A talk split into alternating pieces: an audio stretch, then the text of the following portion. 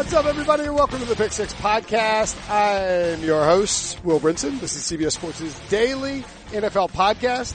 If you're listening right now, it's Thursday, April 11th, which means it's the Masters. Uh, Masters may not have started just yet, but they're going to start soon, depending on when you're listening on Thursday. And if you want to get 24-7 coverage of the Masters, direct streaming access on your phone. What you need to do is head on over to cbssports.com slash masters first cut or download the CBS Sports app. We have everything you could possibly need to watch when it comes to the Masters. Four different streams, including the two feature groups, Amen Corner, coverage hole, coverage of holes 15 and 16. And the best part, it's 100% free. You fire it up. Jim Nantz is going to layer that velvet on your ears. You're going to hear the birds chirping. You're going to feel the azaleas blooming. It's going to be incredible. And uh, don't make, make sure to check out our buddy Kyle Porter, friend of the program on CBS Sports HQ. It's our free 24 hour, 24 hour sports news network. He will be reporting live from Augusta National all week long. CBSSports.com slash masters first cut.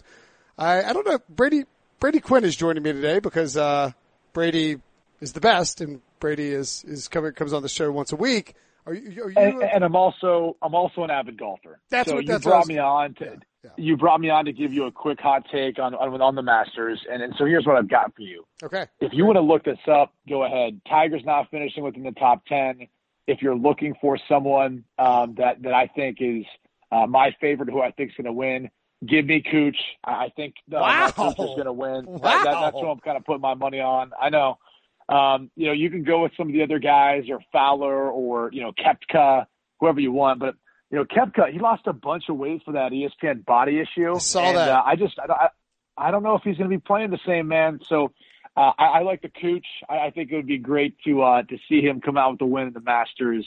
Uh, but that's my pick, and uh, that's how I see it working out. Okay, we're not going to make this a Masters podcast, but it is Masters Thursday, so we're going to take a minute here and discuss. If you don't like it, don't tweet me, don't leave a bad review, just fast forward, hit the fast forward 15 second button. Um, so the thing with Kuchar, the thing that, the two things that bother me, one, uh, maybe sort of an a-hole with the whole tipping thing with the, the caddy, uh, and two, I don't know that I love how he performs on Sunday under the gun. Feels like sometimes he'll sort of clinch up a little bit, and uh, and I don't know how he will handle the pressure of leading the Masters. But I, I think he will. He's been unbelievable around the green and in terms of stroke gain, strokes gained and, and greens and regulation um, all year long. So I, I like where your head's at in terms of how he'll play.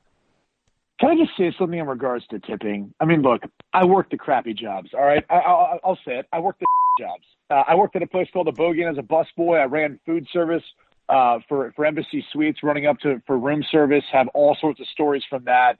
Uh, I, I worked the crappy jobs, and you know what I realized is no matter how much I made in tips or what I made for my hourly wage, that's not what I wanted to do for the rest of my life. And you know, in, in regards to caddies and all that, one they're they're basically there because they're facilitating the guy that's that, that that's keeping them there, the, the player that they're working for. So I could care less about you know people getting on guys about not tipping enough or this or that because I always feel like in the first place it's a courtesy, and if you're upset about the tips you're getting, get a different career, okay? Because usually most now a caddy's a different different case, but most jobs, most jobs, they they shouldn't be necessarily reliant on tips for the rest of your life. Okay, those are jobs where you're kind of young and transitioning, or maybe just in transition in general. So uh, I hate to get on soapbox and go into that spiel, but that doesn't bother me about Cooch or Tiger Woods or whoever else as much as I, I think it did maybe bother some other people. Okay, that's that's that's all right. And, and look, in fairness to Kuchar, they had a predetermined agreement, and Kuchar paid him based on that agreement.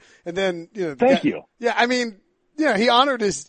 Now, I, I, I personally think he could have gone a little bit above and beyond what they agreed to because he won for the first time in a long time. But uh, we don't we don't need to rehash all of that. Have you been to the Masters before?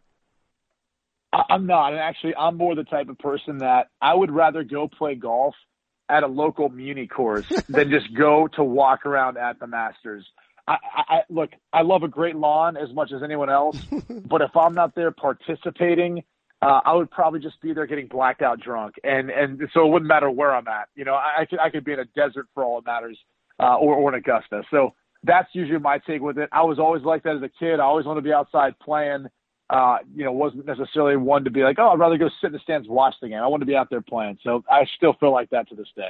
Um, I, have been I've been twice, um, not a, uh, as as my own, as a spectator, not as a part of a CBS uh, thing. Although I may may see if I don't know if any of my bosses are listening. Uh, let me know if I can work it into my deal where I get to go as a spectator or even work. I'll even cover the Masters uh, as part of my next contract. Um, but it, it's pretty awesome, man. I mean, you feel like it's I mean, it's, it's, you don't feel crowded. You, you do feel like it's a time portal. I, I would actually liken it in, in, a little bit of a way, um, to, to going to Notre Dame. Cause you feel like you're, for the first time, you, you know, not for you, you it's, it's old hat for you, but I mean, the first time I got in, in, in, on the Notre Dame campus, it's like, wow, this is like a time portal and it's very bizarre. Uh, I know Kyle Porter wrote about this on CBSSports.com, but there's sort of an appreciation that you can't take your phone still because a lot of PGA Tour events will let you do it now. And so you, you do sort of soak in the whole experience. The beer is cheap. The pimento cheese is cheap. It's fantastic. Uh, egg salad. You're, you know, you're, you know, they got these delicious macadamia cookies and peach ice cream. The whole, the whole thing is, is pretty cool. But I mean, it's a lot of walking, but I would, I would go back in a heartbeat if, if I could. I will take, um, I'm going to take to win, uh, I will say that uh, is Justin Rose too obvious? Is that too obvious? No, it's not obvious. I think it's a good call. I mean, it, I would say maybe one of the favorites, but yeah, no, I, I, like that pick. It's a good call. Uh, off the radar guy in the vein of Matt Kuchar, and look, I respect you going Cooch. I will go uh, Tony Finau who uh, I think like ooh. Yeah. I like Tony. Yeah. Remember he broke his uh, ankle or sprained his ankle celebrating a hole in one during the par three tournament last year. And everybody's like this clown's yeah. an idiot. And then he, he still finished uh, top five. So I think he's got the experience there understands the grind could make a leap. I, I'm with you on Koepka. I don't I don't like his I don't like the losing weight thing. And then the other thing I saw I got an alert from the PGA Tour I think uh, just just worth noting is people people maybe last second filling out their their uh, their various pools and whatnot. I think Jordan Spieth is changing up his putting grip. It's a guy who's a little no. lost. You don't do that before the Masters, man. No, you don't do that before the Masters. I mean, literally, look, you don't change anything before the Masters. You don't change your you don't change okay? your you don't change your putting grip before the member member. Like you just don't do it. Yeah, you you don't change your your, your underwear. You don't change anything before the Masters. if, if you feel like you've got things going the right direction, or even if it's not, maybe still you play out of your mind. But you're not. You should be working on things and thinking you're going to make the cut. That scares me. Uh, a couple other picks outside of Cooch, who I think is going to win. Uh, rooting for Rickie Fowler, met him his fiance Allison Stokke. Wow, really, oh, because really nice uh, of the then, uh, just Justin Thomas. So yeah. so those two guys outside of Cooch, uh, who I'm kind of rooting for. Wow. So did you did you hang out with Rickie Fowler? Um, well, we were kind of sitting in a part. We went to a hockey game, and we were sitting in, in like a certain little lounge section, mm. and then VIP, we were VIP, no doubt. Uh, you could call it that. I, I would. I had my buddy and I and another couple of ours, uh, we had drank a decent amount. So, um, it was like they kind of came over in our area and they were probably more watching us and, and laughing at us than anything else. But we, we talked for a little bit. Um, Justin Thomas is a really cool dude too. I, I really appreciated him. So wow, um, yes. th- those guys are great guys. Rooting for them. Uh, but yeah, we we kind of hung out for a minute with them. I don't remember a whole lot from it, um, but yeah, that was just more of but my brother-in-law was playing, so I was more paying attention to the hockey game and, and having some beers. So. Wait, wait, wait! Your brother-in-law is a hockey player? Yeah, my brother-in-law is Jack Johnson for the Pittsburgh Penguins. What? I thought you're. I, I thought you're. Like, who's how is is that your wife's brother? Is that how? What, what, how's this working here? How many athletes? Yeah, no, that's my little sis, my little sister's uh, husband. Wait, so your old is it your older sister's husband who is uh, is uh, uh, AJ Hawk, right? Am I crazy here? What am I thinking? Who's your in one of your in one of your brother-in-laws a uh, a, a football player? Yeah, AJ Hawk. Yeah. yeah. All right. So you have multiple professional athlete in-laws. Uh, yes, correct. That's pretty crazy. That's that's cool. Um, all right, good for you. Well, uh, man, that's cool that you're at a uh, that you're at a. God, I mean, my my brother-in-law is a uh, funeral director, so I got that going for me picks up. Oh, you know what? I, by the way, I would love to be in that business. So if he's ever looking at selling, please let me know because people are always dying, buddy. Uh, yeah, that's right. He's, uh, I, every, every holiday, I'm like, hey, uh, to go to my father-in-law. I'm like, hey, Heilig, how's it going? Business killing it as usual. and, and, he's like, he's like, wow, Will. Business, yeah. Great. It's booming. I, I'd be I'd be dying to get involved in that business. Yeah. yeah. His response is usually like, uh, "Yeah, it's it's probably better than the blogging business." Will, what's going on? Uh, no, I'm just kidding. Heilig, Heilig's a great dude. Uh, anyway, let's get into some football talk. Wow, that went longer than I thought. 10 minutes in and we're Masters talk. But you know what? It's Masters Thursday. I don't care, Brady. It's a little, it's a slow time in the NFL. There's been some drama. We don't want to, we don't want to rehash the whole Steelers thing, the whole Packers thing, uh, or even the whole Kyler Murray thing. But I do think something that Kliff Kingsbury said this week was very interesting. And that was that he was asked specifically, can Josh Rosen work in his offense? And I think it's kind of a dumb thing to, I mean, it's not a dumb question to ask. It's a legitimate question to ask. And I'm actually just going to ask you the question. Um, but uh, of course he can, like, you don't have to be a fast mobile quarterback to work in the air raid. So how exactly, Brady, would Josh Rosen fit with Kliff Kingsbury's system? And do you think it's a good fit? I think it's a good fit. I think people fail to realize what was Kliff Kingsbury? He was a drop back quarterback. Yeah. So, and he played within the system. So was Graham Harrell. So was pretty much every single, actually every single other quarterback that's played in the air raid system, or even Gardner Minshew, who was up in Washington State this past year and, and led the uh, led college football in yards. Um, I mean, look at who he even had this past season too. Um, you know, was it uh, McLean? I think was the young man's last name. The lefty I got hurt. Then Alan Bowman came in as, as a freshman. He was a pocket passer. I mean, the entire offense has been based upon pocket passes. In fact, you could look at who's played the air raid system and make the case that Josh Rosen's actually the better fit than Kyler Murray is. I just think people look at the air raid now and they think, oh, spread, because you see a lot of spread formations. And you think about Kyler Murray playing within that system and his ability to run uh, with a field that's spread out and in some of those open running lanes, even in the passing game. And then you see why you know people think it would make sense. So both quarterbacks can play and excel within the system. Uh, I don't personally feel like um, you know, they'd be handicapped with Josh Rosen. And, and I, I, you know, to be quite honest with you, I think Josh Rosen's probably a little bit safer within the offense than Murray is, only because he's got NFL experience so far. And, and looking at the history of NFL quarterbacks, uh, they tend to be more guys who have a skill set of Josh Rosen than guys who have the skill set of Kyler Murray. Mm. Yeah, I, I tend to agree. And the other thing that I think that really goes under the radar here is that – while Kliff Kingsbury and Josh Rosen have not been, um, you know, necessarily working hand in hand, I mean, Josh Rosen has a huge leg up in terms of being in like like he can at least I mean can he can can't he he can at least study the tendencies of an air raid offense right now. I doubt Kyler Murray is worrying about that because he's worried about his you know his draft status. I mean you know what I'm saying like like there's at least you know, you have a little bit of a head start and you, you aren't making as a second year quarterback a leap into the NFL from college. You have, you have taken that step. You've been bloodied and battered along the way. You've learned a lot of lessons. I mean, I know, you know, you, you know this as a former NFL quarterback. It's not that first, you know, there is a, there is a transition stage, and I think that as much as we've seen guys like uh, Baker Mayfield adjust quickly, or um, you know Andrew Luck, or whoever it is, I mean, it's not guaranteed that Kyler Murray's going to have instant success. And to me, the Cardinals would be running a big risk by going with a guy who has no prior experience in the NFL.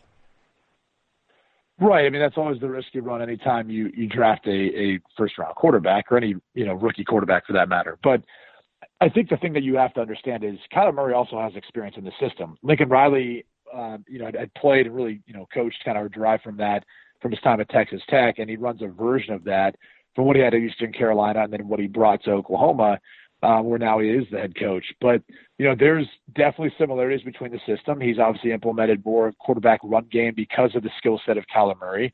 Um, at least this past year, you saw that a lot more.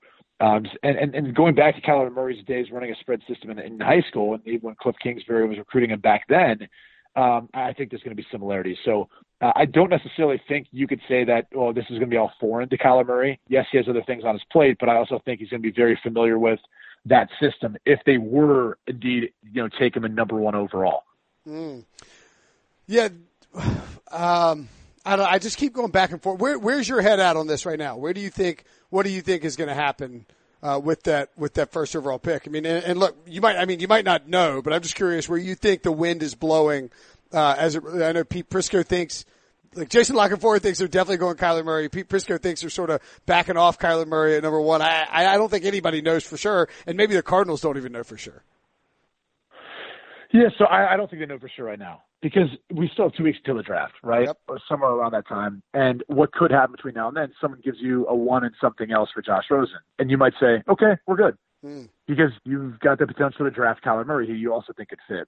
Or someone might say to you, you know what, we really want Kyler Murray, or maybe we want one of these quarterbacks and we want to ensure that we get him, so we're going to move up and, and draft him number one overall. And someone might give you something for that, which now takes out your ability to take Kyler Murray, right?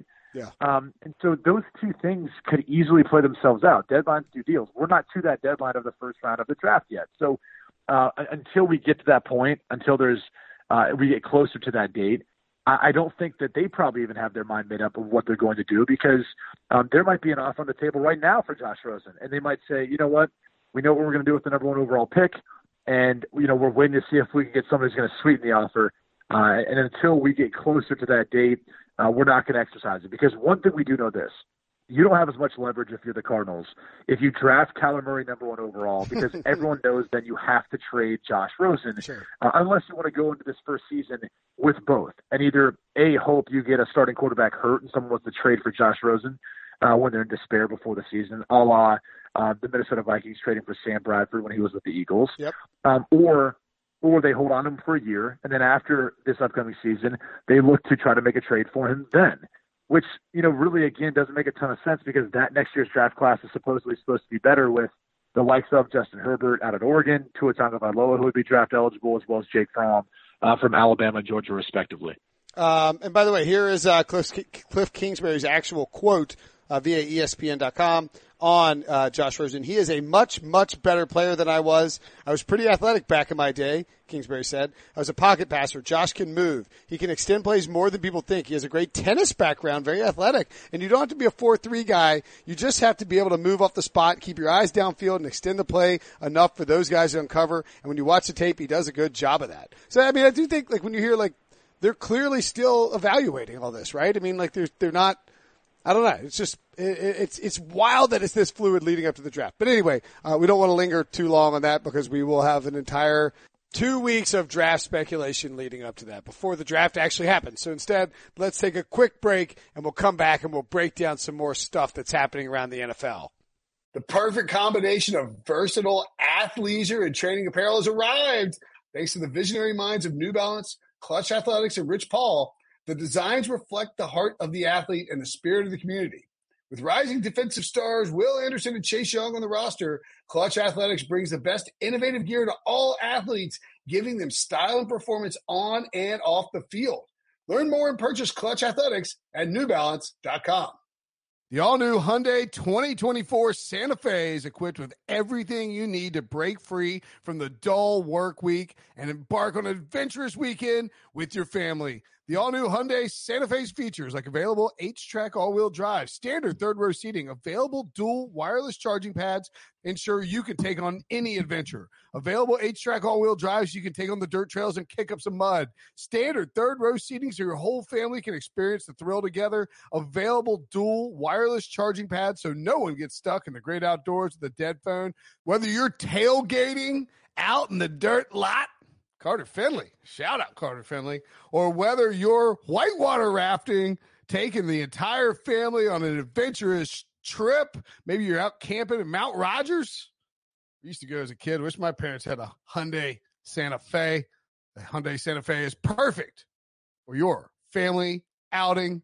Learn more about the all new Hyundai Santa Fe at HyundaiUSA.com. Call 562-314-4603 for complete details. The Patriots did nothing during free agency. People freaked out. They didn't sign anybody. They don't have any weapons. Ah, what are they going to do? And now they've gone out. They, you know, Rob Gronkowski left. Um, they have uh, gone out today and, and landed uh, Austin Seferian Jenkins, and there's a report that they're also looking at um, Demaryius Thomas and T.J. Yeldon. It's uh, pretty wild how the Patriots sit back and, and then do smart stuff once the season. You know what I mean? Like like they sit back, everybody freaks out that they're not doing the right thing. Don't you think that's the better way to handle free agency in the NFL?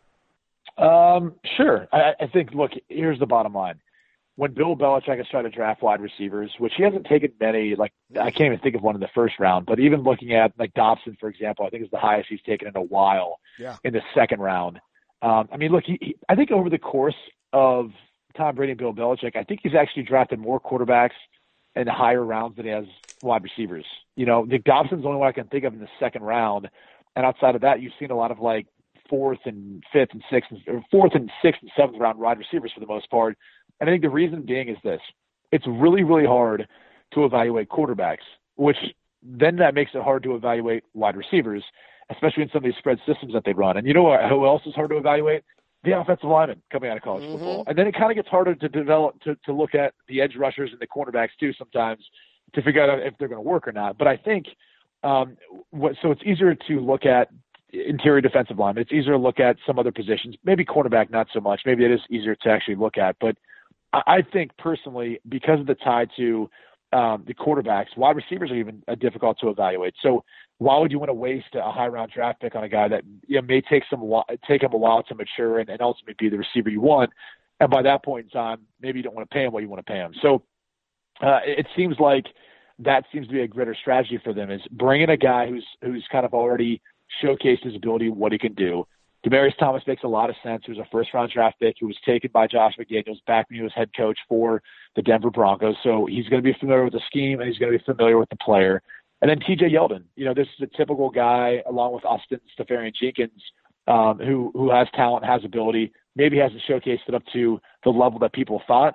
But that's what New England does. They bring guys in, they put them in positions where they can succeed, and then they get those guys to execute very, very consistently well, and then they just win Super Bowls with them. So uh, I would be shocked if Austin Seferian-Jenkins, um, you know, doesn't end up being part of this team and, and maybe replicating what he did a couple years ago when he caught 50 balls and um, three touchdowns for the New York Jets and, and maybe his best, you know, season of, of, of his career. I would be shocked if that didn't happen.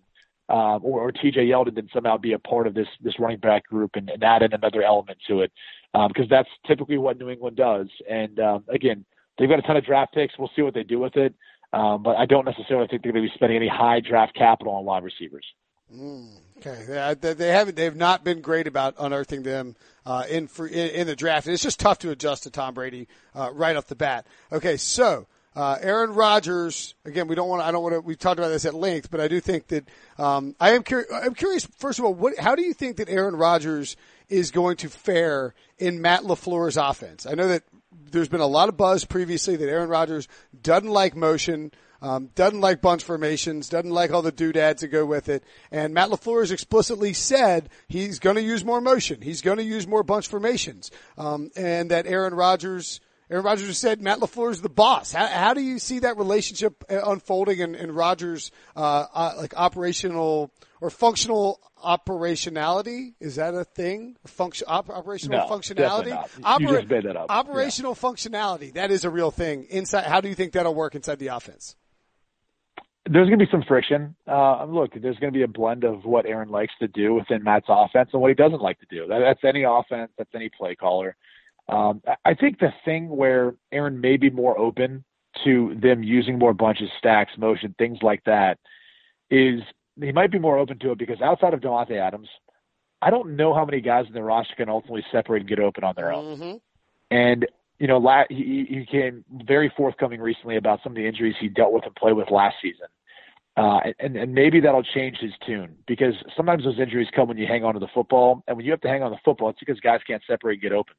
And so if you have an offensive mind who can help you with formations, with the bunches and stacks and motion to help get guys open, you're probably better off doing that, especially with their current roster and looking at guys like J'Mon Moore, Valdes uh, Scantling and and and um, Equanimeous St. Brown, um, the, the guys outside of what they have in Davante Adams. And granted, don't get me wrong, they've got good tight ends. They've got Jimmy Graham still.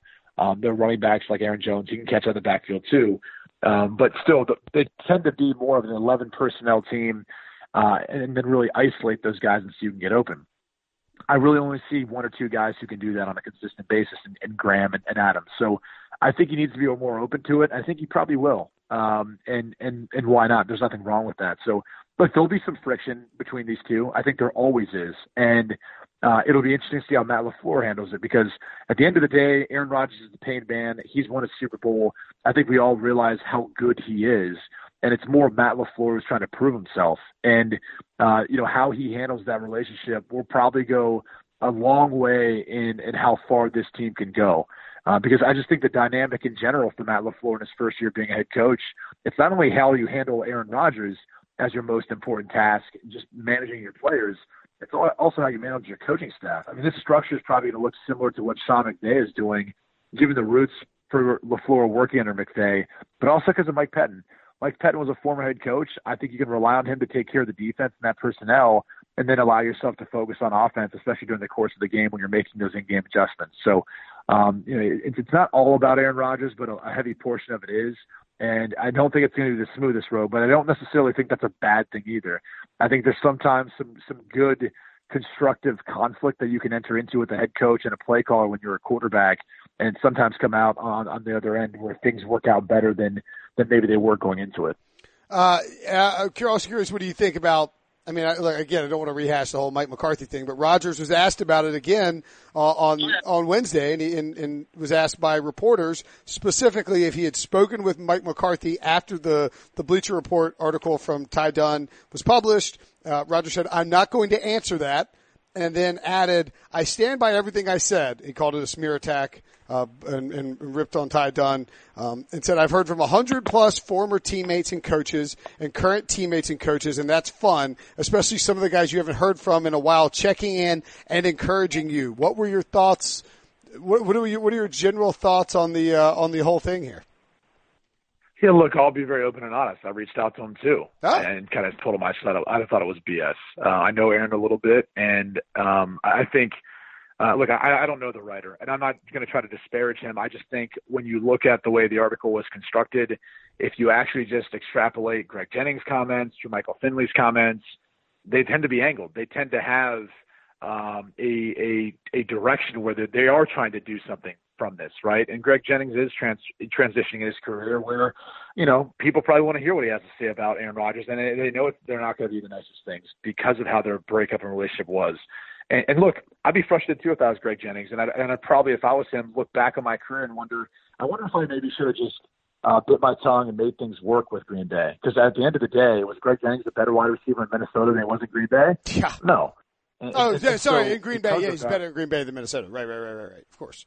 Right. And so because of that, I think there might be a little bit of bitterness too that he doesn't want to necessarily recognize um, that, that, yeah, he wasn't as good of a wide receiver without Aaron Rodgers as his quarterback. So um, to me, it was angled, it was slanted. And I think the way the article was, was constructed by, by Tyler Dunne, which was, it was good enough to provide balance because you'd hear this negative from um, Jermichael Finley or you'd hear from Greg Jennings, but then you'd hear, you see the balance of it with a, a former player like Ryan Grant, who honestly didn't have any issues with Aaron Rodgers. So uh, my whole thing is, you know, when you're writing an article like that, it's all good and great this time of year because you need something to put out there. But at the end of the day, there wasn't one quote from Aaron Rodgers. There wasn't one quote from Mike McCarthy. Uh, all you had was some other unnamed sources too who were trying to bash him, and and that just it seems convenient for a group uh, or a front office and organization that decided to move on from the guy, even though he was about as successful as any head coach they've had since what Curly Lambeau and also brought them a Super Bowl. So uh, I just I thought the the you know article even the timing of it when it came out right after Rob Demovsky had uh, his piece on Mike McCarthy, I thought it was just kind of interesting how that all worked out. Mm. Uh, and, and I kind of just, I, I sided with the players in, in this regard. I think it was uh, angled. It was kind of a, a smear campaign and it was um, for people trying to make a name for themselves, whether it's Tyler Dunne or, you know, Greg Jennings or Jermichael Finley, because there, there, there seemed like there was more motivation behind the article and those guys' negative comments uh, than, than really the point of the article itself. I'm not sure what it was, whether Aaron Rodgers didn't respect Mike McCarthy or not. The only two people who ultimately know that are, are those two guys, and neither the neither of them was quoted in the article. And I think that just tells you enough in itself of, of what pe- people think of Tyler Dunne. Mm. It bothers me that every time there's an article, this is Aaron Rodgers, that it's the same two people. At what point do you move on? You talk about me being sensitive and petty. At what point do you move on or stop telling the same stories? I think there's a little bit of truth to that too. It's like, we get it, Greg Jennings. You don't like the Packers and Aaron Rodgers and the way that things ended, um, and you're willing to torch him publicly with your name on. I respect. Look, I respect. He's at least putting his name on it and going out there and doing it. Right? I mean, he's right. not. He's not doing it. He's not doing it side handed. But, but isn't that isn't that also his position within being a uh, an analyst or a broadcaster? Now, sure. I mean, yeah. he, he has to put his name on it. That's his job, and so he understands that portion of it. But I, I also think there's to some degree uh, with what Aaron's saying is, and what you're saying is he's a one trick pony right now. You know, outside of that, what else, you know, really can you bring to the table? Um, and, and so that can only take you so far in your career. And and that's where I'll be curious to kind of see where he goes from here and what happens from this, or if he'll just kind of be another guy who's got that one gripe with a player that he's he's trying to live off of. I I don't think that'll take you very far. And uh, and that, again, that's why I kind of I side more with Aaron in this regard because throughout the entire process, you know, you didn't hear him make these sorts of comments or leak stuff out about Mike McCarthy. Um, and, and he was he was defensive of, of Mike to some degree too.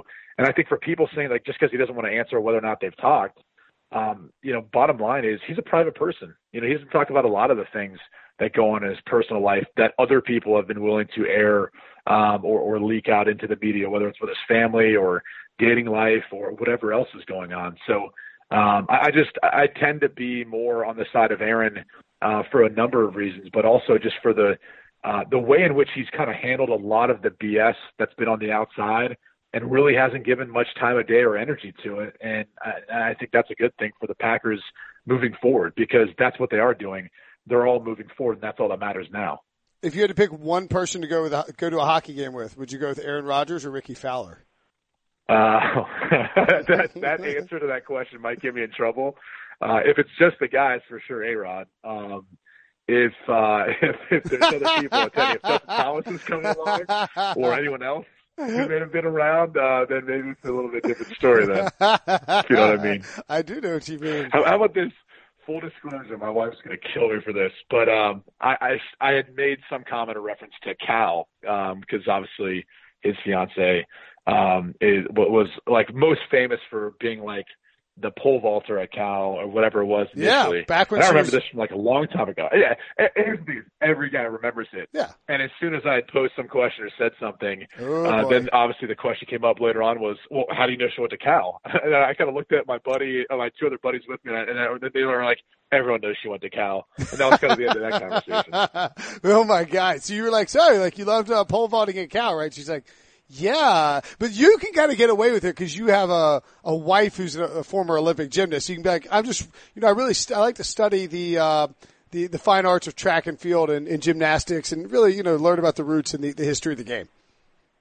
Oh, dude, I mean, I'll be, I'll be, I'll be honest. Look, my favorite event in all the Olympics uh, outside of women's gymnastics, especially when, when Alicia was competing, was track, track and field. Like, I'm, I'm always fascinated by that. I think it, it's fun to watch that and everything else. Uh, now that had no, nothing to do with, with me knowing where I'm aware. where she had gone to a college, but yeah, no, I that yeah. Do you I, know, by the way, I wouldn't phrase uh, it, it, the exact same way that you did in regards to her her previous time as an athlete. Uh, something about that didn't sound right. Okay, um, I'll work on that. I, I will say that. Can you imagine? Do you mean? I don't know if you remember, but the the uh, the hubbub surrounding um, uh, Miss Stokke's uh, appearance on the internet when she when she became famous the first time. Uh, if that happened in 2019, like the same sort of thing happened in 2019, it would be like on CNN and stuff like that. I mean, it was it was a pretty big deal back in the day. You know, it's funny you say that because I remember being in Cleveland when it happened. So I don't know if it was my rookie year, second year, so like 07, 08, 09, something like that. And it was Yeah. really before social media platforms became huge. Oh yeah, And, and I actually think that if you became like an internet sensation, if you will, or viral, if you will, back then, I think it speaks more volumes to then some of the crap that goes on today. Because the people that typically go famous today, like by the end of the day, they're not even the, the story anymore, or they are for a second, then it's gone. Like that, that, that's more of lasting memories for you. And like, I, I mean, to this day, you can ask anyone, and they could tell you where where she where she participated in track and field in college. I think again, um, kudos to Rickie Fowler. Uh, yeah. And look, I mean, like that 2007 Washington Post article. Teen test internet's lewd track record. I mean, this is like, if this happens in 2019, it is a, a monster story that like the, the whole internet blows up. Anyway, we're getting way off track, uh, once again, which is my specialty. I don't know if you knew that. Jack Del Rio, Jack Del Rio, uh, had a lot of stuff to say about the Raiders. And, uh, did he have something to say about Russell Wilson? He did like this long interview. In fact, oddly enough, with, uh, it appears with a former, um, Division One gymnast, Brooke Sarasimo, who I clicked on her Twitter account. She's listed as uh, NFL media former D1 gymnast. So you know, there you go. It all ties it together. Um, I don't know if you know her or not. I don't know how tight that gymnast crew is. I assume it's fairly close knit. Um, but uh, Jack Del Rio he he said first of all that uh, I love the talent, but Antonio Brown has clearly shown that he's going to be a pain in the ass. You know what? I agree with old I agree with old Jack on this one. I don't think Jack's wrong. Find the lie. no, uh, I don't necessarily know that he's, wrong in that regard. I think even after getting traded and signing the new deal and looking clean cut and like he wasn't going to be any issues for the Raiders moving forward, um, now that he's in his new destination and he's got his new contract, uh, you thought it would have ended there, but it didn't. He uh, he went to try to fight, figure out a way of drawing up some more discussion via social media with Juju Smith-Schuster, and I think that just led me to think, you know, this guy for whatever reason is going to be catty, he's going to, you know, continue to monitor stuff that, to be quite honest with you, has really no impact on him. I'm not sure why he's looking at was it the Pittsburgh Steelers um, social media page where they announced that Juju Smith-Schuster was the team MVP for 2018? Like, I'm more surprised that Ben Roethlisberger didn't take a shot at Juju Smith-Schuster on his weekly radio show, at least until that ends, or there wasn't some some of the comment made that I was Antonio Brown coming back out of um, the, the the woodwork to make a comment. So. Yeah, he, he's accurate in that regard. He also talked about being surprised uh, if Russell Wilson's not traded before this season starts from the Seattle Seahawks, which kind of came out of nowhere, caught me off guard. I'm not sure, you know, who's who's actually going to make that trade. Maybe, look, maybe it's maybe it is the Oakland Raiders, right? Maybe maybe it's Jon Gruden trading for Russell Wilson and, and giving them all those three what first round picks they've got this year. Um, maybe that's how they're making that trade happen. I, I have no idea. I just I kind of find it odd um, that he would say that. I try to figure out what the connection is um, because I, I don't remember him being overly close with Pete Carroll or John Schneider outside of the fact that Jack Del Rio is a USC alum. Yeah, that's all. Uh, that's Pete all. Carroll coach there. Yeah. Well, you know, maybe maybe he talked to another team who had talked to the Seahawks about the contract situation with Wilson and, and discussed a potential trade. So maybe he, he kind of talked to someone from the other side of it. I just there's there's no way if you're John Schneider and Pete Carroll, and especially as that window is closing for probably Pete Carroll as the head coach. I just I don't think you're any closer to winning a Super Bowl trading away Russell Wilson than building on what you did last year with that young defense, and then having a guy like Russell Wilson who's been, you know, a winning quarterback every single year he's started. He's led the league in touchdown passes before. He's gotten better, and he's done that all about while playing behind a crappy offensive line. So um, it doesn't make any sense to me why Jack Del Rio would say that. Um, but it'll be interesting to see if if it does indeed play out. I, yeah, I think the one the one logical it's not logical. I can just I can I can think of the logic behind the move is that the Seahawks say, all right, we found Russell Wilson in the third round. We won a title by drafting a quarterback and, you know, by building up or using our draft equity on and our free agency equity on defensive players like Cliff Avril and Michael Bennett, who they got on cheap deals and later resigned. So maybe you think we can take the team we have now, uh, invest in other positions, draft a quarterback late, plug him in this, uh, you know, run heavy system and it'll be fine. I disagree with the logic. I just, that's the only possible scenario you can see. I, I do, however, Brady, think that Russell Wilson is going to want the biggest contract in NFL history for a quarterback above Yeah. Aaron Rodgers, and the Seahawks won't want to give it to him, and that's going to be sort of the inflection point as we head towards a new CBA. See, I, I don't see it the same way. I, I think they'd be glad to, you know, work out that deal for his services. Um, I, I just, I think what they don't want to be is the team that goes into a fourth year of guarantees, which we haven't seen yet in a player's contract. Um, typically, we've seen three, four years guarantee. We saw with Kirk Cousins. Uh, we saw with the extension for Aaron Rodgers and how accelerated they made those payments. I think that's what they don't want to do. They don't want to be the team that sets the precedent now for quarterbacks moving forward, where they're going to be getting four years of guarantees. Um, I think we're going to see a number that's 34 to 36 average annual salary. I think you're going to see a total guarantee around 120 million.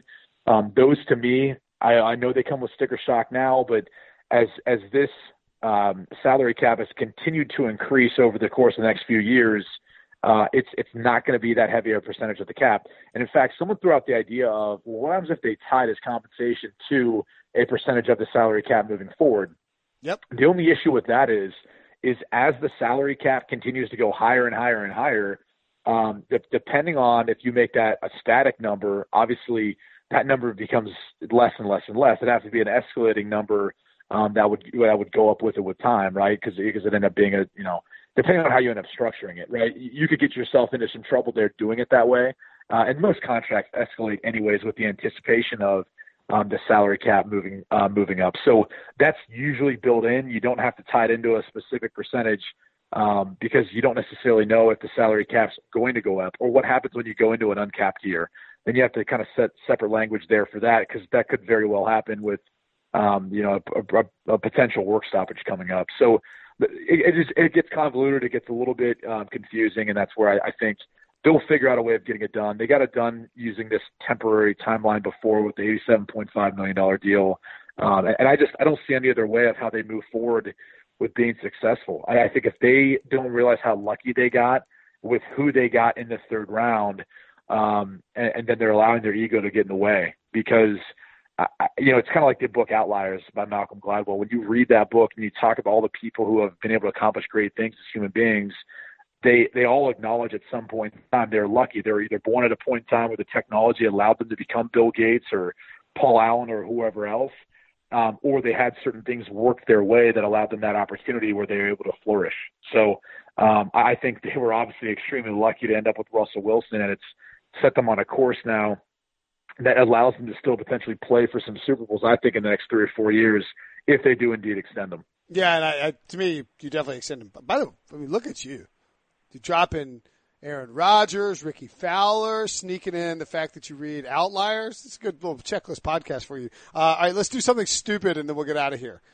Since we're, we're open with the Masters, we'll close with the Masters. Have you by chance seen Patrick Reed's Masters Champions Dinner menu? No. What did he end up going with? I mean, some of these guys do some. Uh, it doesn't look overly appetizing for me. What, what did he go with? This is Mr. Patrick Reed um, went with what is basically. Is he, is he, not very well liked on the tour? Is that what I'm hearing? Yeah, he's not very well liked, and it's. Um, I mean, this is just a. So his uh, his opener, you get a choice of. Actually, no, I'm just going to start at the top. He's going with a prime bone-in cowboy ribeye topped with herb butter. Fish available upon request, mountain trout. Uh, his sides are. this is so ridiculous. His sides are macaroni and cheese, corn cream brulee, cream spinach, and steamed broccoli. And then you have a choice of Caesar salad or a wedge salad. This is like the like you like this is like Ruth Chris special. We're gonna cream everything and make you eat it. Yeah, I, I think he's trying to kill off some of his uh, competitors that's what there. I, that's what I'm, I'm wondering saying. with this with this new diet for Koepka, what what what he what's he going to eat moving forward? He's either going to splurge and, put on back on a bunch of weight, or he's just going to be eating a bunch of that steamed broccoli Well, and, and maybe a salad. Is, I don't think um, Koepka doesn't have a uh, doesn't have a Masters, right? He just has a U.S. Open and, and uh, he has two U.S. Opens and one PGA. Oh, that's right. Because Yeah, I think it's right. only That's the right. yeah, I think it's only the Champions It's Dinner, only for- right? Yeah.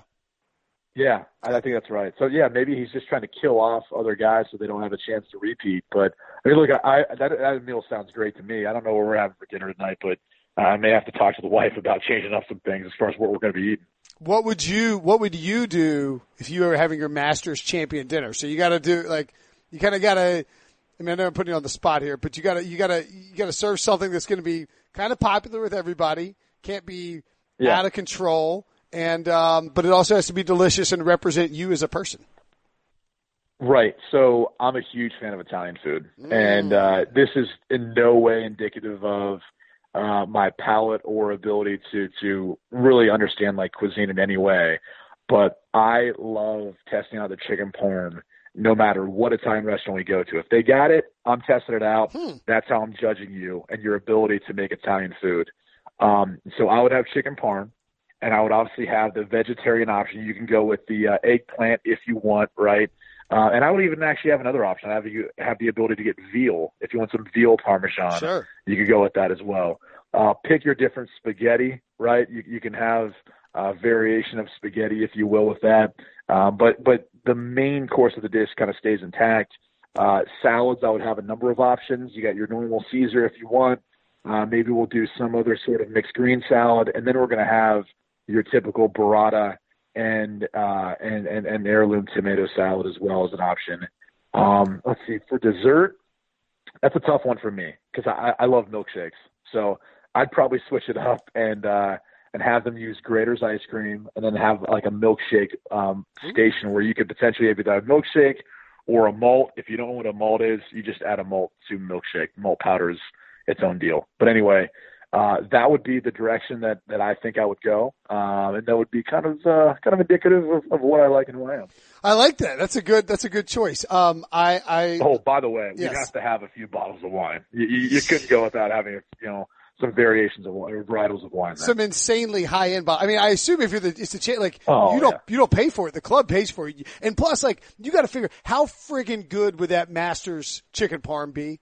Like they're gonna bring like, like oh my god! I mean, it's gonna be incredible. There used to be this restaurant in Raleigh called Brothers Pizza that did this Hillsborough Street Yeah. special, and it was, um, I think it was eggplant and veal parmesan together. So like two slices of eggplant and one thing of veal. Oh my gosh, so good. I wish it was still around. I'd eat it all the time.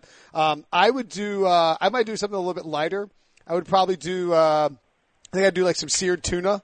I, I love, I just, I love a good seared tuna and, uh, maybe some, is that, is that weird? Is that weird? I love, I love seared. I mean, you're weird, but yeah, that, that, that look, if it's supposed to be uh, a, a telling of who you are, then this fits perfectly. Please proceed. I know. I, I really like. I, I like. I like. it. I love a good Pittsburgh rare seared piece of awesome tuna. So I would go with that. Um, and uh, maybe I do some like wasabi mashed potatoes. Hmm, what do you think about that? Wasabi mashed potatoes. I- Um, I'm not a big wasabi fan. I think it's the most overrated thing that Wow. that comes on, you know, comes with sushi and everything else. I, I I've never liked it. I don't know why people like it. Every time they put it in some of their food or that's wasabi something, I'm just like, get it out of here. You're lazy. You just you want to use wasabi in some other way. So I, I, don't. hate it. Okay, I don't use it on sushi a lot. I used to use it more. I like. I, I got to be honest. Like, I, I, I, I love a good steak. My my problem is that my wife eats is just eats too much steak, and I just I'm just staked out at this point. So maybe I would even do a salmon. You're gonna get gout, aren't you?